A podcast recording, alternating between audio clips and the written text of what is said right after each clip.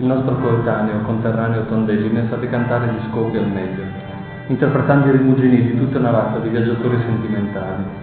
È l'autobahn più meravigliosa che c'è, perché se ti metti di su e hai soldi e tempo, in una giornata intera e anche meno, esci sul mare del nord, diciamo Amsterdam, tutto senza fare una sola curva, entri a Carpi ed esci lassù, così che Carpi diventa periferica Berlino.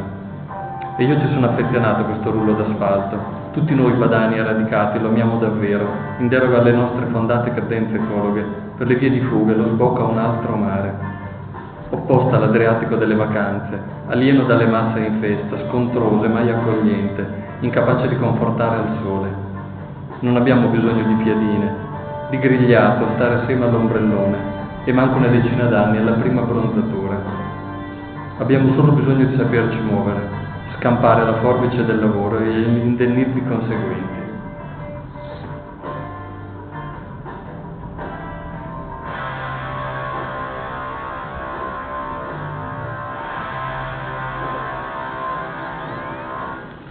Abbiamo solo bisogno di saperci muovere, per una connaturata voglia fredda e austera, per quell'odore che ne discende, spazzola la provincia, il greve dei maiali che pure adoriamo e quell'identità a cui siamo consegnati.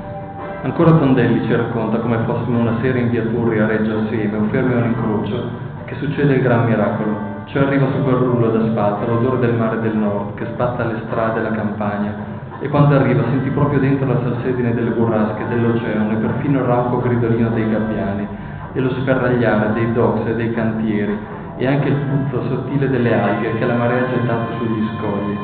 Insomma, ti arriva difilato lungo questo corridoio l'odore del gran mare, l'odore dei viaggi, l'odore che sento adesso, adesso come un prodigio. Ditemi, non andresti in vacanza ad Antica? In visita ai container? O sopra un molo a Rosto? Ma lo dice così bene lui per tutti, da essere già un classico.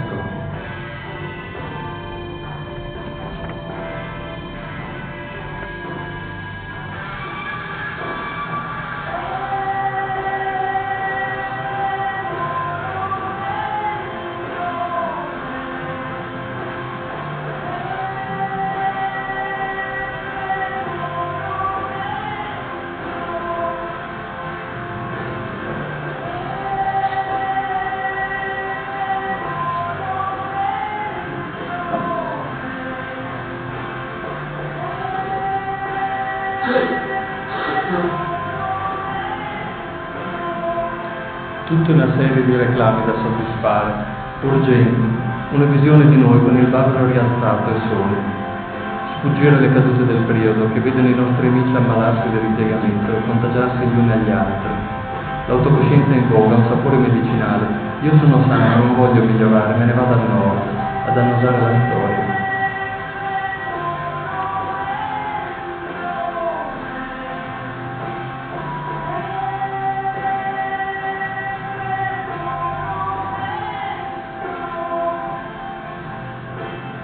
Perché abbiamo già tutto. Di un paio di cose sole sento il bisogno, davvero. Una maglietta con le righe orizzontali bianche e blu, in ordinanza tra i marinai russi al Baltico, e pantaloni neri con lo svaso alla cavallerizza. Ma so dove trovarli, lassù. Tenetele pure le t-shirt Sweet Alabama, rocchettari del lungo po'. Ne riparliamo poi.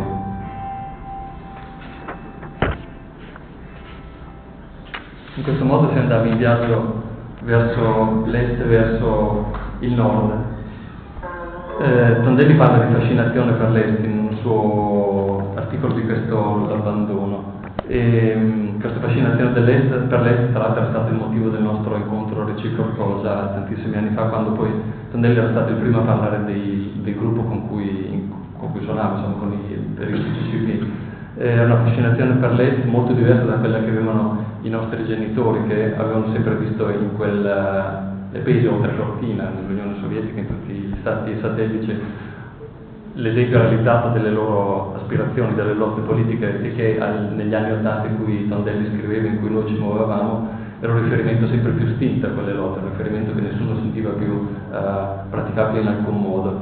Uh, al contrario, alcuni di noi, ma tanti poi in fin dei conti, uh, ritenevano possibile un, un, proprio equilibrio soltanto andando a conoscere persone a quei paesi oltre Cortina. erano l'impero del male, era l'epoca in cui c'era Brezhnev da una parte, quindi il massimo della stagnazione possibile, Reagan dall'altra, e l'idea che quello fosse l'impero del male ci sembrava molto fascinoso, ci sembrava che valesse la pena di conoscerlo un po' più in profondità. Ehm, oggi io non vorrei parlarvi degli scritti di Tondelli perché lo fanno già con una competenza molto maggiore delle mie, eh, tutte le altre persone qui presenti, ma anche quelle che ci sono state nei giorni scorsi. La cosa che vorrei fare è eh, parlarvi di un paio di scenari di cui tratta poi questo libro che sicuramente Tondelli ha, ha visto, ha, conosciuto, ha, ci ha pensato sopra, magari non, ha, non li ha neanche espressi profondamente nei suoi libri, credo che non ne abbia avuto il tempo, perché un po' come è successo a me, un po' come è successo a tanti altri che ho conosciuto all'epoca e ho continuato a frequentare, questo scenario si è andato formando pian piano nella testa, non era così facile prenderlo subito, perché la Berlino degli anni Ottanta, la, la Berlino del muro in sostanza, era una città che offriva così tanto a chi l'andava a visitare e stava nel settore eh, più fortunato, ehm, che non lasciava tempo per altri pensieri, in sostanza questi pensieri sono arrivati poi. Mi piace anche parlare di questo libro perché in fin dei conti è nato proprio in questa sala, ci pensavo prima perché era nato senza nessun proposito di diventare un libro come una esposizione di un viaggio compiuto a Mostra insieme al gruppo dei CSI. Poi questi brevi scritti su Mostra si sono complicati tanto da diventare un, un ragionamento molto più complessivo su, sui dopoguerra che mi è capitato di toccare, che sono stati quelli di Berlino Ovest, di Beirut e di Mostar. Due di queste città le ha conosciute anche Tondelli sicuramente, Berlino, Berlino Ovest perché ne parla nei suoi libri e perché all'epoca la conoscevano tutti, Beirut perché come me, come tanti altri, l'ha dovuta subire per televisione o sui giornali perché nella, agli inizi degli anni 80, nell'81, l'82 in particolare, i bombardamenti di Beirut erano eh, in prima pagina sempre, per, per mesi, mesi e mesi. E, ehm, questo libro parla di camminate sulle macerie, parla di croniche su queste macerie. Eh, eh, erano, dicevo prima, le berline in cui si viveva molto bene, Tondelli ne parla abbastanza diffusamente, si poteva vivere in case occupate, i giovani tedeschi che andavano ad abitare a Berlino Ovest erano esentati dal servizio militare, questo era già un incentivo per andare in quella città. Si poteva inventare il proprio lavoro immediatamente, bastava aprire la porta di una casa e dire questo è un negozio, questa è una discoteca, questo è un bar, questo è quello che voglio che sia oggi, senza neanche avere oggetti particolari da vendere o comunque sicuramente nessuna competenza e ancora più sicuramente nessuna licenza per farlo, era la voglia che determinava un, un vivere sociale. E poter tornare da Berlino con questa ricerca di pensiero è stato molto formativo. Il libro parla anche di un'altra guerra che Tondelli non ha potuto vedere, che è la guerra ehm, della ex Jugoslavia, in sostanza. Eh, Piero Vittorio è scomparso nel 91, quella guerra è cominciata più o meno in quel periodo e si è prolungata per tempo dopo. Ci sono tante cose che lui non ha mai potuto sapere, credo, eh, come non le sapevamo noi prima. Um, perché quella è stata forse la nostra prima vera guerra, per quanto non l'abbiamo ovviamente combattuta, ma già le, quelle precedenti, il Vietnam, il Cile, tutto quello che potevamo avere visto o anche sentito come nostro, quando è, arrivato, quando è arrivata la Jugoslavia abbiamo capito che quella era la nostra vera guerra, non solo per un motivo di uh, vicinanza geografica. Uh, per, uh, quando parla di Berlino, Tondelli parla di una vita facile e disinibita ed, è, ed era sicuramente vero, era, si viveva in quel modo. Questa vita facile e disinibita era favorita dal muro ed era, era, era facile e disinibito vivere lì grazie a quel clima di dopoguerra che si trovava a Berlino e, e che non c'era a Reggio Emilia, non c'era in Italia, non c'era nelle altre grandi capitali europee, perché grazie a quel clima ancora di dopoguerra era molto più facile ehm, vivere e trovarsi a uno stadio puro, molto più puro di quello che capitava eh, tra di noi. Una cosa che ha visto sicuramente Tondelli a Berlino Ovest, e, e non lo racconta, non credo che lo racconti, è la, la visione del nemico. Il nemico era il, in particolare impersonato dai Bogos, dalle guardie del popolo, quelli che stavano al di là del muro e che sparavano nella schiena chi cercava di scappare. Si potevano vedere i Vopos dalle torrette d'osservazione che non sono molto diverse da quelle che eh, ci sono nelle ore del WWF in sostanza, sono le torrette in cui tu vai su e guardi che cosa c'è al di là. Al di là c'erano questi soldati con uh, un fucile in mano. E, un altro posto dove vedere il nemico era la metropolitana, sono sicuro che eh, Tondelli l'ha visto, perché la metropolitana di Berlino era stata costruita prima della seconda guerra mondiale, quando la città è rimasta divisa in due, si passava da una zona all'altra di Berlino Ovest, passando attraverso le vecchie stazioni, si chiamavano stazioni fantasma, le ghost station di Berlino Est, che erano chiuse, erano pattugliate dalla, dai soldati ovviamente, lì non si poteva né scendere né salire, la luce diventava eh, inesistente, c'era qualche piccolo neon traballante e mentre questa luce fioca si, vedevano, si vedeva l'altro, eh, un altro che, che, dal suo punto di vista vedeva del passato dei vagoni della metropolitana pieni di turchi, pieni di giovani punk, con capelli acconciati e penso che ognuno dei due vedeva l'altro come un mostro in sostanza, come una mutazione avvenuta a poche centinaia di metri di distanza in un periodo di tempo molto breve. E, ehm, la condizione che questo nemico, che questo altro non fosse poi molto diverso da noi, credo che eh, potesse appartenere anche a Tondelli. Volevo fare un'altra breve lettura su questo, numero 2.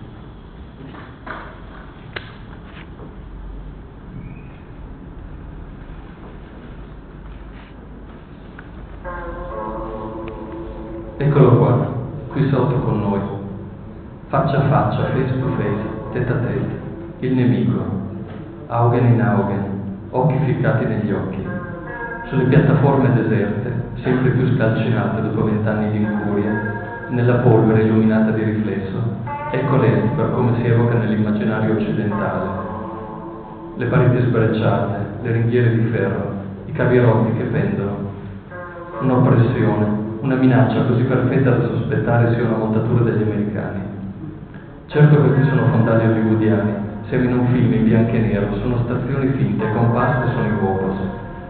Chi di noi potrebbe scendere a controllare? Non esce niente dai nostri vetri chiusi, non entra niente. Troppo vero per essere possibile. Guardare la storia come la vasca di un acquario. Il soldato delle truppe di confine pattugli i binari sotterranei, tace, conta i treni, guarda quelli che lo guardano. Può avere o non avere le mani in tasca. Non darà a vedere cosa pensa, né se lo pensa se gli è lecito pensare. Ha gli stivali neri, come noi, la giacca militare, come noi. Potrebbe avere un parente o un amico che lo guardi in un flash su quella metropolitana che gli scorre a fianco. Si è già abituata alle creste dei banchi seduti sui sedili o li guarda come noi guarderemmo un vagone di marziani.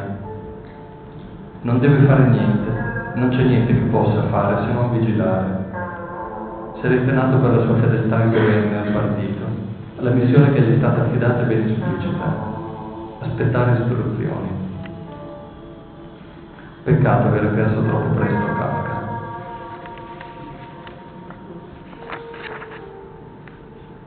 Io credo che questo l'abbia visto anche Tondelli.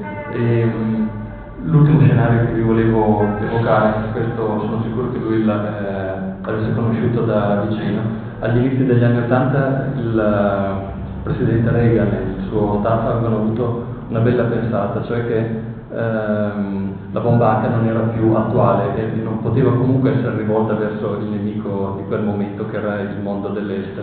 Se non altro perché quel nemico lì abitava veramente a poche decine di chilometri dal, dall'amico, da noi, era Praga, eh, che so, Belgrado, Berlino Est in particolare, era una città che non potevano essere rase da solo con quella modalità. Allora è riuscita, eh, e poi è sparita poco dopo, la bomba N. Bomba N era una bomba molto indirizzabile che avrebbe risparmiato le costruzioni e avrebbe colpito soltanto la sostanza umana, la sostanza organica.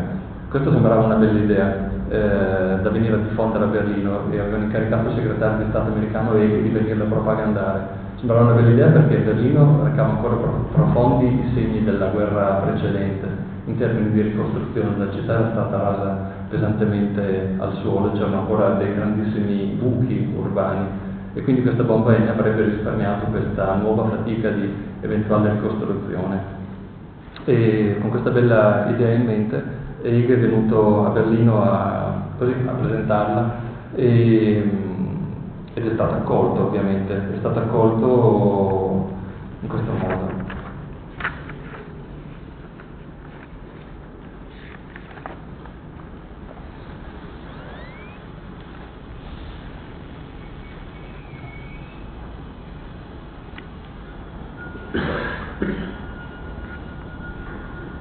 Tanto è bello trovarsi, contarsi, annusare le persone, sentirle attorno responsabili, calde e vive Tanto cresce la rabbia e l'insofferenza per il ventilato spreco dei corpi. Questa non è una protesta indirizzata, ma una manifestazione a favore della specie. Nessuno di noi sa percepire l'Est come nemico, come altro, indifferenziato e massacrabile. Come un vicino spietato, spesso orribile, sì, ottuso e oppressivo, certo, e prossimo a cadere ma non c'è odio oltre il muro, di là della cortina di ferro. L'odio e il disgusto e il rancore sono tutti interni a noi e si rivolgono all'ovest. Come si passa ai sassi, quando, non lo so, ed è un passaggio naturale, e le ferite servono a conferma di essere tra umani. Credo non bastassero le ragioni, le urle, gli slogan, uno sdegno semplice. Ci sono volte che alle verità espresse si deve aggiungere quel tono complementare e importante che è il pericolo. La verità è il corpo emozionato, il nostro corpo emozionato prende a correre, a inseguire, a scappare a rotto di collo per il terrore della propria fragilità. Voleni sassi fanno male, voleni lacrimogeni si piange, ma almeno è un dare e vendere consanguinei. Paura, gioia, male, conforto, protezione, scoppia e nuova fuga. È un miracolo, un sollievo posteriore, che nessuno si faccia un male grande.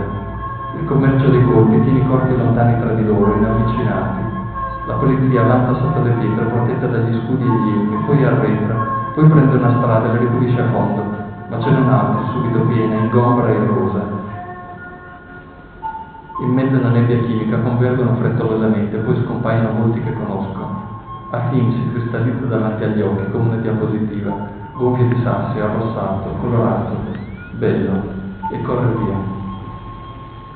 Mi trascinano verso la Winterfeldplatz, uno dei luoghi più sereni di Berlino, un quartiere che conosco bene, adesso non si capisce niente, l'unica strategia è l'improvvisazione.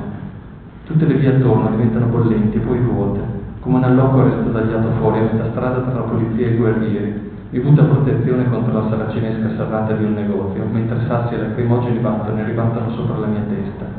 È un ping pong surreale, io sarei là, però ho paura, non posso muovermi, non devo stare lì. Forse non andrà a scriversi ai miei meriti, temo di no ma non ho mai tirato un sasso a qualcuno in vita mia, non ancora almeno, e non arriverò a tirarlo oggi.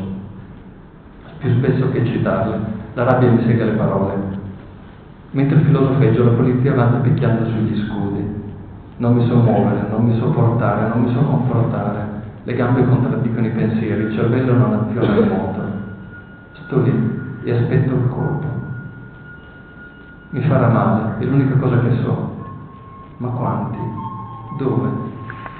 In testa che si spaccano gli occhiali e il naso, o sulla schiena, o spero sulle cosce, mi viene la nausea intanto che arrivano, capisco solo gli scarponi e gli elmi. Adesso, adesso, mi gira la testa, ma mi saltano, mi saltano, non mi fanno niente, non mi fa male niente, non mi hanno fatto niente. Forse dovrei offendermi per la mia rilevanza, ma sono più felice. Mi siedo a terra e li guardo andare via in mezzo allo trepito. Ho avuto spesso sentore di essere invisibile, oggi ne ho un'ulteriore conferma clamorosa. Nelle crisi la paralisi mi cancella, non ci sono per nessuno, nemmeno per me. La giornata decade in tono cinematografico, rallentato. Nessuno si offenda, ma oggi tutto ha un senso naturale. Perfino infilarsi in una pizzeria italiana con gli amici e compagni di avventura, godersi gli scontri dalla vetrata, come la televisione. Proprio questo facciamo davanti alle quattro stagioni, finché i guerrieri si ritirano. Io credo che scenari di questo tipo Tondelli ne conoscesse parecchi e credo che guerra dopo guerra non siano stati temi suoi personali, non sono perlomeno stati temi cari a lui in particolare. Poi mi è capitato sotto gli occhi, quasi per caso, l'altro giorno questa uh, breve lettura con cui concludo naturalmente, sempre dall'abbandono che parla sempre di questa Berlino e finisce per parlare di guerra e ne parli alla maniera di Tondelli, che questo è proprio Tondelli al 100%. Ci sono a Berlino ben altri segni della follia distruttrice della guerra. Ci sono ancora case dall'intorno scalfite dai proiettili. Ci sono edifici che hanno conservato intatta solo la facciata, il resto sono cumuli di pietra coperte di neve. Ma in fondo, la vera tragedia è che sono qui, solo, con nemmeno tanti soldi in tasca, a girare come un disperato nel traffico della città, a sentire che tutti si augurano buon Natale, buon anno e io non ho ancora imparato bene questa benedetta lingua. La guerra, la vera guerra, dice Klaus, è questa. Non l'odio che getta le persone l'una contro l'altra, ma soltanto la distanza che separa le persone che si amano. Stasera, stanotte, in questa vigilia natalizia, non sono che un povero studente italiano di 24 anni perduto nella metropoli, senza un amico, senza una ragazza, senza un tacchino farcito da divorare bevendo sect. Per questo, in un certo senso, io sono in guerra.